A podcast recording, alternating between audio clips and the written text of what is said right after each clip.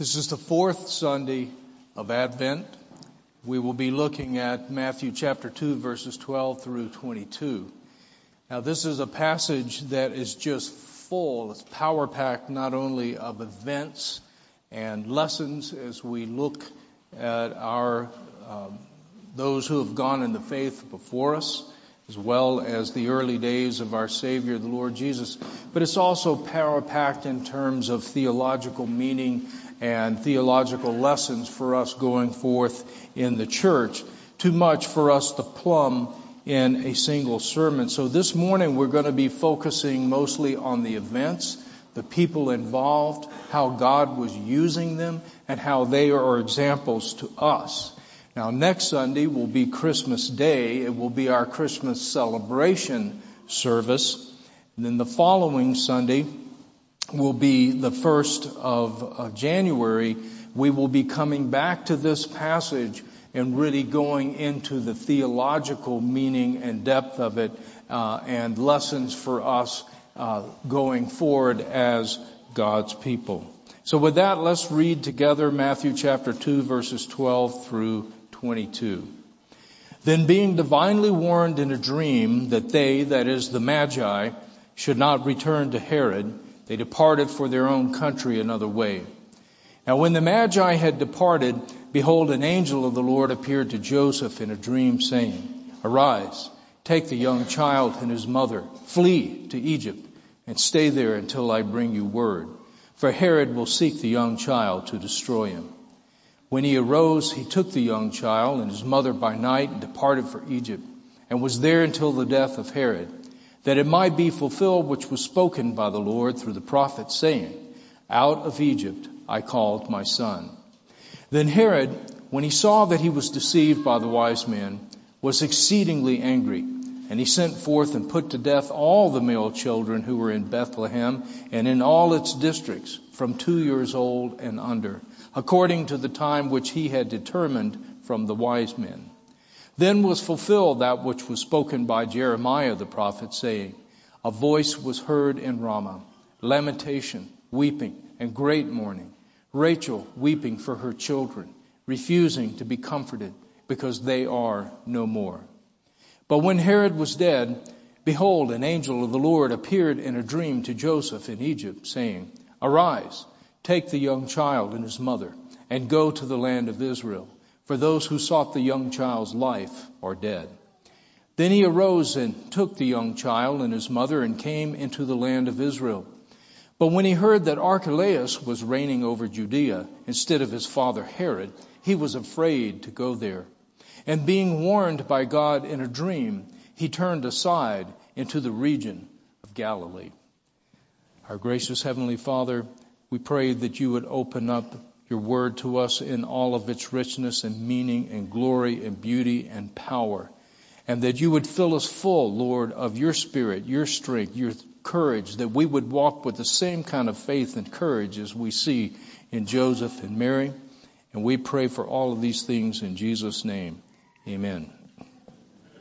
Well, our story picks up right after the Magi rulers and kingmakers of the Parthian Empire have paid homage to Jesus, not only as the born king of the Jews, but as their king. And thus, by implication, the king of kings, because they were the kingmakers of the Parthian Empire, and they are there to acknowledge Jesus as the king and their king. And they're acknowledging the one whom Daniel, their fellow magi many centuries before, had seen in a vision. In Daniel chapter 7, it's recorded for us. He saw in a vision one like the Son of Man coming on the clouds of heaven, not to earth, but to heaven and appearing before the Ancient of Days, who bestowed upon him dominion and glory and an everlasting kingdom that all peoples, nations, and languages should serve him. That's who, as a little child, the Magi traveled so far to bow down before. And now as the Magi start to leave, God warns them in a dream not to return to Herod. You remember that Herod had asked them, being the snake that he was, he asked them to report back when they located the born king on pretense that he would go and honor him as king as well. But now we see the real reason behind Herod's request. He wants to king, uh, to kill the born king. Verse 16. But God delivers His only begotten Son, Jesus, by having an angel appear to Joseph in a dream. This could have well been on the very night that the Magi departed. The angel says to Joseph in this dream, arise in verse 13. And the Greek word is urgent. And it basically means, Joseph, get up. Take the child and his mother. Flee. Run for your lives to Egypt. Stay there until I tell you. For Herod is going to search for the young child to destroy him. So Joseph gets up. It's in the middle of the night. And it, here it's the same Greek word that God just used in verse 13. He gets right up, does not hesitate in the middle of the night. He wakes his wife up to get the child because they're going to have to flee. So Joseph is hurriedly trying to get together supplies, however much that he could put on the back of a donkey or a mule, leaving room for Mary and the child to ride. And then they're going to leave in the wee hours of the night, in the middle of the night, they're going to leave the town of Bethlehem, probably being just as quiet as they could be. So nobody knows they've gone. Nobody knows where they've gone. It doesn't put anybody else in that kind of danger. Now, Egypt was 40 miles away south of Bethlehem. Bethlehem's about seven or eight miles south of Jerusalem, and then the border of Egyptian territory was another 40 miles to the south. But, and that doesn't sound like much to us. 40 miles is not much to us. But for them, you gotta understand that was a two day journey because they measured a day's travel by how much a laden donkey or mule could walk in eight hours of actual physical walking. That was considered a day's travel. So it's two days travel by normal measures just to the border of Egypt. But the thing is, Joseph is not going to just get over the border of Egypt in the desert and try to camp out there when he has a young mother, when he has a young child, and he's hiding from uh, Herod's soldiers.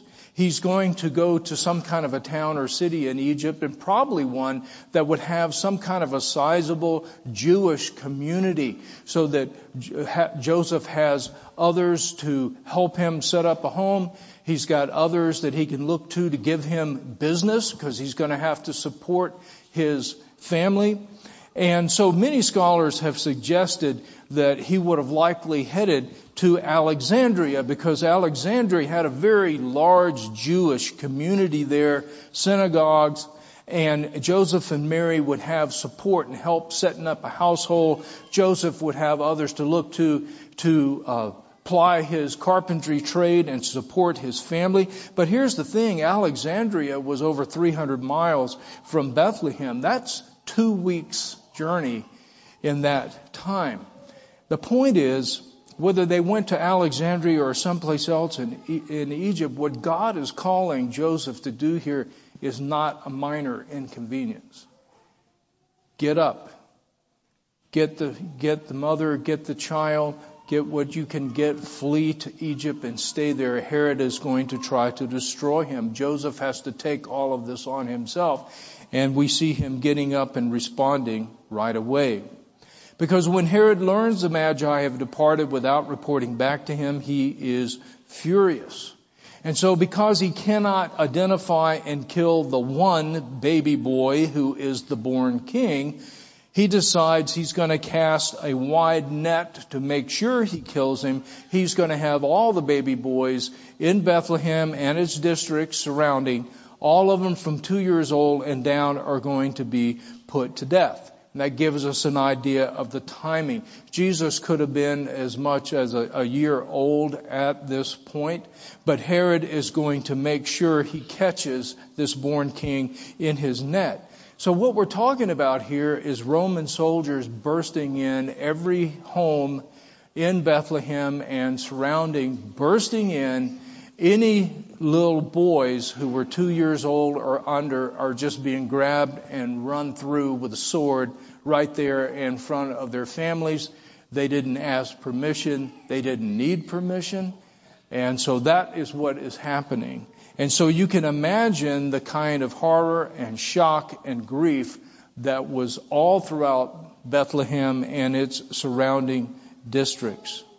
So Mo- Joseph and Mary and Jesus travel to Egypt until Herod dies. Now the best scholarship we have right now indicates that Jesus would have been born in about 2 BC, perhaps in very late 3 BC, but Herod died in about 1 BC. So they could have been in Egypt anywhere from a couple of months to as much as a year. But when Herod dies, once again, an angel appears to Joseph in a dream and says the same thing, get up. And it's the same word as before, wake up, get up, go to the land of Israel for those who sought the young child's life are dead, verses 19 and 20.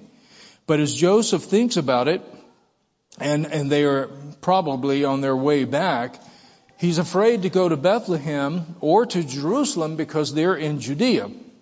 Because he hears that while Herod the Great is dead, his son Archelaus is now ruling on the throne of Judea. And while he wasn't as bad as his father, Herod, he was almost as bad as his father. There was one incident where Archelaus killed around 3,000 Jews in the temple precincts at the time of Passover because he suspected them of fomenting rebellion against him. So he was capable of being extremely ruthless and bloodthirsty. And so Joseph is afraid to go to Judea. And then his fears are confirmed by another dream from God telling him to stay out of Judea. So he goes, he bypasses Judea. He either travels through it or he bypasses it through the desert and goes around it.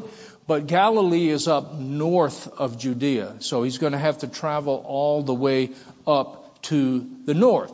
Now Galilee at that time was ruled by another one of Herod's son called Herod Antipas. And none of these guys are good rulers but Herod Antipas was not as bad as his brother Archelaus. So Joseph heads to Nazareth. Now Nazareth is about 80 miles north of Bethlehem, so that was a, a typical four day journey in that time. Um, but it was 120 miles north of the Egyptian border, and if they did in fact go all the way down to Alexandria, it's 380 miles. The point is that's like 18 days of journey at that time. These are not small things. These are major disruptions that Joseph and Mary are undertaking in obedience to the Lord. So let's think about these events and what lessons that we can take away from them today. I think there's a lot of different lessons, but I just want to point out three major ones. The first thing is Note how Jesus, the Son of God, the one born to be King of Kings, had to be protected by other people. The fact that he was fully God, God the Son incarnate, he was Emmanuel, God with us, that didn't change the fact that he's also fully one of us in every way except for sin. He came into this world just like we did. He came into this world as a helpless baby. He came into this world as one for whom everything had to be done. He's completely dependent on his parents to care and for and to protect him. And that's why you see, as in the story we have before us, the story of the early days of Jesus are really the story of his parents because the little baby can't do anything has to be cared for. So it's the story of how God, through Joseph and Mary, are protecting and caring for Jesus. And this is something that is astounding about God becoming one of us in order to save us. You see, that was a scandal in the ancient world. That idea was a scandal. The idea that God would have any kind of connection with the creation, but certainly that he would become one of us. Uh, and if you think about it, I don't know if you've thought about this before. If you thought about the fact that God the Son, eternally with the Father in the Spirit, God the Son became part of our bodied race forever. There's never going to be a time going forward in which God the Son is not one of us. That's an astounding thing. And so in the ancient world, the idea that God would do something like that was a denial of his godhood. It was a denial of his divinity. He simply wouldn't do that. But the Bible keeps telling us over and over, no, that's who God is. That's who he is. And so it's not inconsistent with his divinity. It's not inconsistent with his godness for him to become a helpless baby in this way so that he could go to the cross on our behalf. None of that is inconsistent with the godness of God. It is in fact an outworking of the godness of God. It's an outworking of the character and the love shared between Father, Son, and Holy Spirit eternally.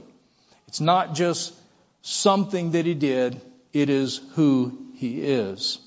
And so it's astounding to see how God brought the Savior and King of the world here to save us. None of this was too much. None of this helplessness, none of this humility, being born in a poor family, none of this was too low for God to bend to come and save us. Secondly, let's note how God worked these miraculous events, these, these world changing events through ordinary people, saved sinners just like us. Sinners who fall short in everything they do. Believers, yes. Godly, yes. But still saved sinners just like us. Think about it. God could have sent angels to protect Jesus. God could have sent angels to stop Herod, but he doesn't. He uses ordinary people, an ordinary man an ordinary woman.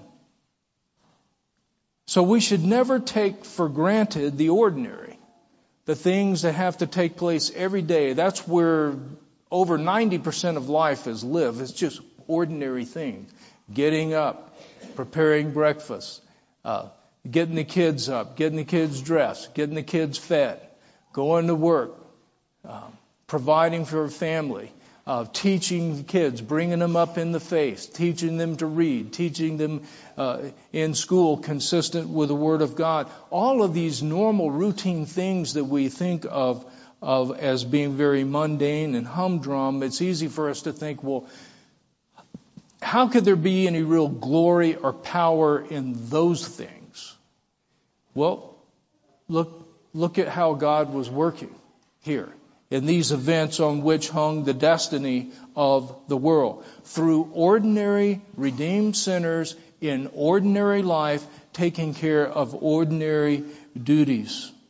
It was something that when God brought about the great revival that he did through the Protestant Reformation some 500 years ago, one of the things that happened from that is that the Christians, their eyes were open to the glory of God in ordinary life.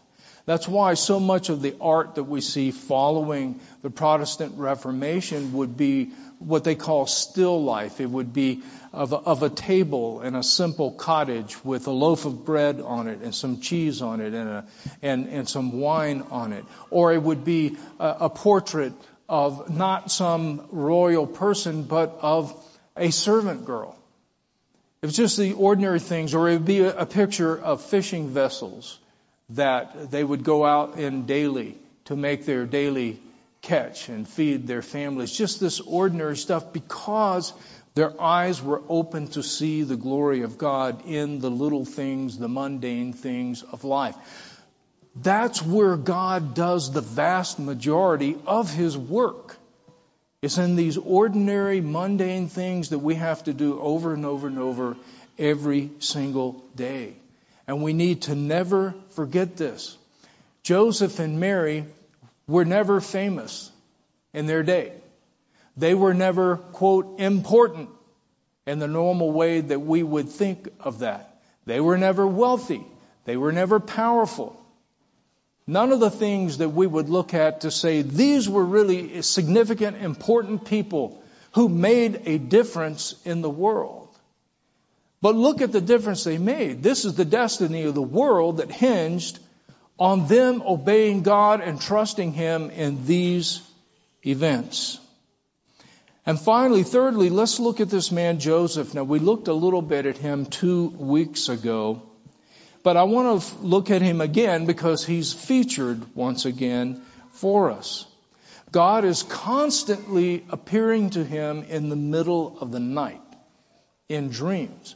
The first time we saw it, God is appearing to him by an angel in the middle of the night, telling him to take Mary to himself as his wife, because remember, she showed up pregnant, which in the rest of the history of the world means that she had to be unfaithful to Joseph. He's trying to figure out what to do. Same thing. God appears to him in the middle of the night. He says, take Mary to you as your wife. And it has the same kind of urgency.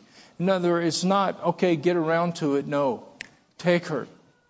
And we know that it tells us Joseph wakes right up and he goes right about it because we saw the fact that she's pregnant, she's showing. There's going to be shame and disgrace upon her. Now we know she's innocent because of the trials of the Holy Spirit.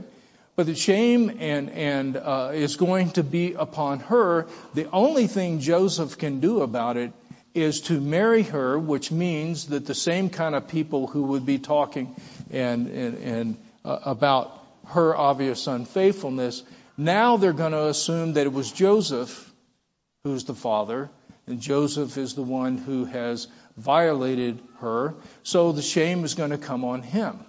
And we see a picture of Christ. He takes the shame off of her by taking on himself. That's what God calls him to do. And here we have two more times of God appearing to Joseph in the middle of the night in a dream saying, get up. Grab your family and go. And so on the surface, there's so many differences between this Joseph and the famous Joseph of the Old Testament, the one who was sent to Egypt, just like this Joseph, and, and uh, who was there and through whom God worked to shape the destiny of the world. But that Joseph is so different on the surface. That Joseph became the ruler of all of Egypt, second only to Pharaoh. He was famous. He was powerful. He was wealthy. He is somebody that we would say obviously is very, very important. And this Joseph on the surface just seems to be so different. But we have a pattern in the New Testament of God um, having somebody who is coming in the spirit and the power of somebody who has already come in the Old Testament and yet in so many ways looks different. Consider John the Baptist and the Old Testament prophet of Elijah. I bring this up because the New Testament tells us expressly that John the Baptist came in the spirit and power of Elijah to fulfill Old Testament prophecies. Malachi 4 verses 5 and 6. God prophesied, I will send you Elijah the prophet before the coming great and dreadful day of the Lord. He will turn the hearts of the fathers to the children and the hearts of the children to the fathers lest I come and strike the earth with a curse. And then when an angel appears to John the Baptist's father to be, Zacharias, and tells him he's going to have a son, his wife was barren her whole life. They're now elderly but he's saying she is miraculously going to have a son. He tells him he will go before the Messiah and the spirit and power of Elijah to turn the hearts of the fathers to the children and the disobedient to the wisdom of the just, to make a people prepared for the Lord. Jesus himself said that John the Baptist was Elijah who was to come. If you are willing to accept it, John himself is Elijah who was to come, Matthew 11 verse 14. And yet, outwardly John the Baptist was so different from Elijah because if you go back and read the story of Elijah in the Old Testament, what stands out? Miracles. God was constantly working these mighty miracles through Elijah. That is what characterized his ministry. And yet the New Testament tells us expressly, John 10 verse 41, John worked no miracles. John performed no signs. Zero. How could he be like Elijah? How could he be in the spirit and power of Elijah?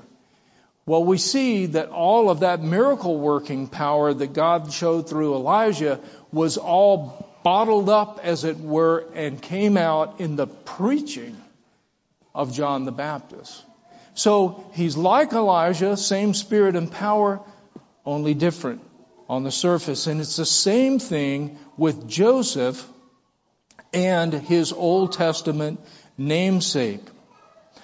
God repeatedly speaks to this Joseph in dreams, just like he did with the Old Testament Joseph. God sends Joseph to Egypt under difficult and dangerous circumstances, just like he did with the Old Testament Joseph. God uses Joseph in his journey to Egypt to preserve the life of his chosen ones, just as he did with the Old Testament Josephs. So we need to not get deceived by the more surface level details. One Joseph is famous and powerful and wealthy. This new one is not famous. He lives in obscurity. He's never wealthy. He's never powerful. But we need to look at number one, the faith, the character, the obedience, and also how God used them. The Old Testament Joseph was characterized by his trust in God no matter what the circumstances, and his obedience to God no matter what the circumstances. And that is the same thing that we see in the New Testament Joseph. God is constantly calling him to get up in the middle of the night and to take some real hardship upon himself. And we always see this implicit faith from Joseph.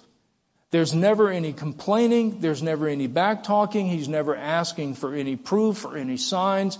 He's never doing any of that. And we always have this instant obedience. This instant assumption that if God has called him to do something, then God is going to give him the ability to do it in his grace and providence. And so we see Joseph just going right at it. And we see characteristics here of true biblical masculinity. This is what it looks like, men. Also, ladies, if you're, if you're growing up and you're going to be looking for a husband, okay, many ladies um, are looking for a man with a scintillating personality and things like that. And yes, uh, God has made a few men, ladies, who have scintillating personalities. Not a lot, but a few. Um, and, and that's wonderful. And that's, but I want you to know that's icing. That's icing on the cake. The icing is great, but you gotta have a cake to put it on. And the cake is what you see in Joseph here. Notice the characteristics of true biblical masculinity. No complaining. There are certain sins you see that are sins for all Christians and all people, but they also have the added demerit of being unmasculine. There's other sins, which are sins for all Christians, which have the added demerit of being unfeminine. Complaining, in addition to being sin, it says in Philippians, do all things without grumbling and complaining. Parents, can I hear an amen? Do all things without grumbling and complaining. That's across the board to all Christians. But in addition to being sin for any Christian, Grumbling and complaining is distinctly unmasculine. Feeling sorry for himself. We never see Joseph feeling sorry for himself here. Feeling self-pity is sin for any Christian, but it also has the added demerit of being profoundly unmasculine. And so we see true masculinity even in a fallen sinner. This is what it looks like in a fallen sinner in a fallen world. Joseph is continually obeying God implicitly and immediately. And that's really what connects the New Testament Joseph with his famous counterpart in the Old Testament. Now another thing that can make us kind of overlook the amazing things that God did through Joseph, uh, the things uh, Mary and her character and her faith come out in more detail in Luke. That's more the focus of Luke. Matthew is more focused on Joseph.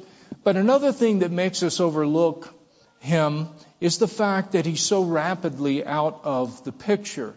Now we know Joseph was still alive when Jesus was 12 years old because we have the incident where Jesus stays at the temple and he's talking to all the scholars and the rabbis and then his parents have to come back and get him. That was when Jesus was 12. But by time Jesus started his ministry at age 30, we know Joseph has died. And it's easy for us to assume that for somebody whose life was that short, I mean, how co- important could they be? How much of a difference maker could they be? But you see, then we have to apply that same reasoning to John the Baptist or to Jesus himself, both who died in their early 30s. John was Jesus' first cousin. He was about six months older than Jesus. As soon as Jesus starts his ministry, very rapidly, we have John the Baptist being arrested and then being put to death. And how much difference could he make? How important could he be? But Jesus himself said, Matthew 11, 11, Assuredly I say to you, among those born of women, there has not arisen one greater than John the Baptist. The shortness of life in God's promise, uh, in God's providence, the shortness of life is not a limit at all in terms of what God can do through the person or how great that person can be in terms of actually trusting in God and obeying God. So let's not let the fact that Joseph is quickly removed from the scene blindness to his greatness as a believing man, a believing husband, and a believing father who lived in obscurity and yet played a critical role in the birth, early life, and raising of the Savior of the world. Think about it. Out of all the men who have ever lived, this is the man that God handpicked to protect and to provide for and to raise his only begotten son. Somebody had to teach Jesus how to talk. Somebody had to teach him how to read. Somebody had to talk to him about the scriptures. All of that didn't happen by magic just because he was God the Son incarnate. Joseph was the one handpicked for all of this. And we tend to think certainly certainly God would not let the destiny of the world rest on a simple carpenter who was a fallen sinner redeemed just like us. Certainly God would not let the whole world rest on him. But when you think about it, that's exactly the kind of thing that God would do. That's what he did. So he's constantly calling Joseph, Joseph, get up, go, leave, uproot your business, uproot your home, go to this other place, start all over. And we see how God worked, and we are all the beneficiaries. So let us take to heart the encouragement that we get from the great godliness and the faith and the obedience of this man. In the name of the Father, the Son, and the Holy Spirit. Amen.